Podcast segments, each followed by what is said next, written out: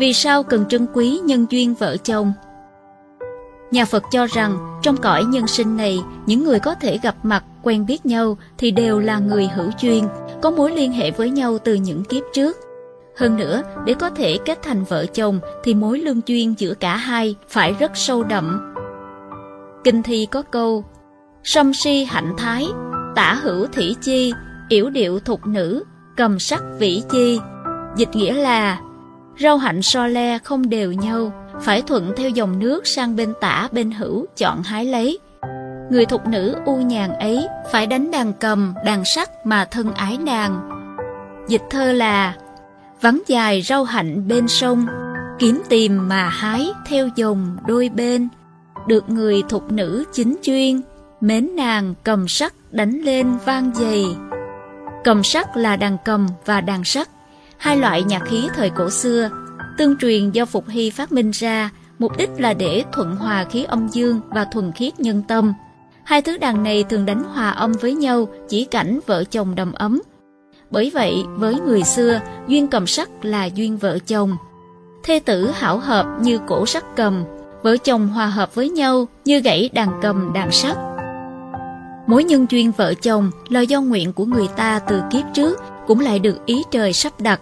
Nếu kiếp này không đi hết cùng nhau được mà duyên nợ chưa dứt thì kiếp sau còn gặp lại. Nhưng duyên vợ chồng có thể là vì báo ân mà đến, cũng có thể vì hoàn nợ mà đến. Bởi vậy trong hôn nhân có lúc hạnh phúc, cũng có lúc mâu thuẫn, khổ đau. Tuy nhiên, nếu vợ chồng luôn quý trọng nhau mà chung sống, không oán giận lẫn nhau, thì ác duyên cũng có thể cải biến thành thiện duyên, bởi duyên vợ chồng là một loại quan hệ cầm sắc đặc biệt như thế. Người đời nếu có thể hiểu được điều này thì chắc chắn trong cuộc sống hôn nhân, dù phong ba bão táp thế nào cũng sẽ thấy thanh thản, nhẹ nhàng trong tâm. Kinh dịch có câu, có trời đất, sau đó mới có vạn vật, có vạn vật, sau đó mới có nam nữ, có nam nữ, sau đó mới có vợ chồng, có vợ chồng, sau đó mới có cha con. Vợ chồng là cội nguồn trong luân lý của con người, là khởi đầu của vạn sự biến hóa trong xã hội. Vợ chồng hòa hợp là ứng với lẽ âm dương, ứng với đạo trời, vậy nên gia đình ắt sẽ hạnh phúc. Kinh dịch cũng viết rằng, nhất âm nhất dương chi vị đạo, âm dương tượng trưng cho người nam và người nữ, âm dương cũng tượng trưng cho trời và đất, một âm một dương kết hợp lại thì mới gọi là đạo, vẹn toàn và vuông tròn. Nếu âm dương bất hợp thì trời đất sẽ bất minh. Con người nếu không biết trân quý duyên phận vợ chồng thì cả hai đều sẽ rơi vào đau khổ, cha mẹ người thân cũng gặp cảnh phiền muộn. Mọi thứ khác đều trở nên nhạt nhòa, không có ý nghĩa. Thời Xuân Thu Chiến Quốc, ở nước Tề có một vị hiền tướng nổi tiếng tài giỏi tên là Yến Anh. Tề Cảnh Công là vua nước Tề, muốn gả con gái yêu cho Yến Anh, bèn đến nhà ông uống rượu. Trong lúc nghe rượu thưởng nhạc, Cảnh Công trông thấy vợ của Yến Anh liền hỏi Đây là thê tử của Khanh à? Yến Anh trả lời Đúng vậy.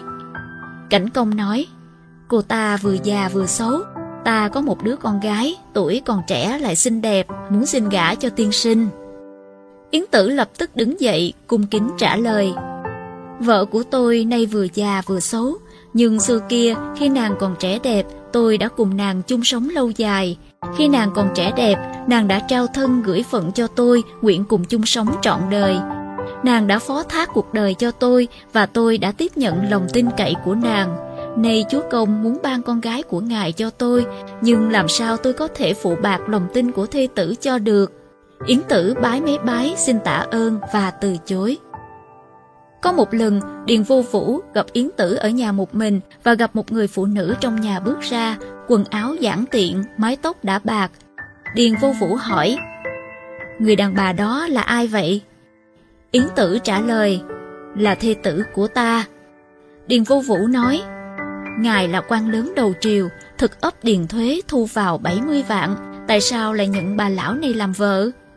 Yến Tử trả lời, Ta nghe nói, bỏ rơi một người vợ già là loạn đạo, thú vui lấy thêm thê thiếp trẻ tuổi là dâm đảng, thấy sắc đẹp quên điều đại nghĩa, thấy phú quý vứt bỏ nhân luân, đó là xa rời đạo đức. Yến anh ta làm sao có thể hành vi dâm loạn, bất chấp nhân luân, chà đạp đạo đức cổ kim như thế được. Một lần khác, có một thợ khéo là nữ nhân xin làm tôi tớ cho nhà Yến Tử, nói rằng Tôi là dân thường đến từ cửa Đông Thành, mong được gửi thân nơi nhà ngài, xin được làm hầu thiếp. Yến Tử nói, đến hôm nay ta mới nhận ra mình không phải là kẻ hiền đức.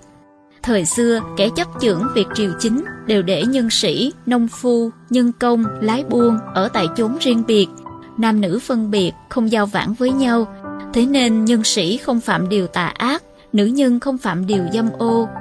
Ngày nay ta quản lý quốc gia trăm họ, lại có nữ nhân muốn làm người của ta, nhất định là do ta có biểu hiện háo sắc, có hành vi không liêm chính. Vì thế, Yến Tử không tiếp nạp nữ nhân này. Yến Tử rất trân quý vợ mình, cũng trân trọng mối nhân duyên vợ chồng, thực sự làm rõ nghĩa lớn của hai chữ cầm sắc. Cầm sắc khi đánh lên, ngoài việc hòa âm, điều chuyển khí âm dương, thì còn có thể làm thuần khiết nhân tâm. Vợ chồng đạt đến cảnh giới thuần khiết thì có thể vượt qua dục vọng thông thường mà thực sự thăng hoa về tâm cảnh. Nói về ân ái vợ chồng thì ân được đặt trước ái. Ái là tình, còn ân là nghĩa. Một vị trượng phu không chỉ thể hiện qua tài cao chí lớn mà còn ở tấm lòng thủy chung son sắc với vợ mình. Còn một người phụ nữ được coi là hiền thê lương mẫu thì người xưa thường căn cứ vào tiêu chuẩn tương phu giáo tử, tức là giúp chồng dạy con. Người đàn ông tượng trưng cho cái mạnh, cái chủ động, cái bao quát. Người phụ nữ ngược lại ở sâu, bao dung, chăm sóc, hiền hậu và nhu mì. Cả hai luôn cần có nhau, bổ trợ cho nhau, cũng như âm và dương, tạo nên mối quan hệ tương giao mật thiết không thể tách rời.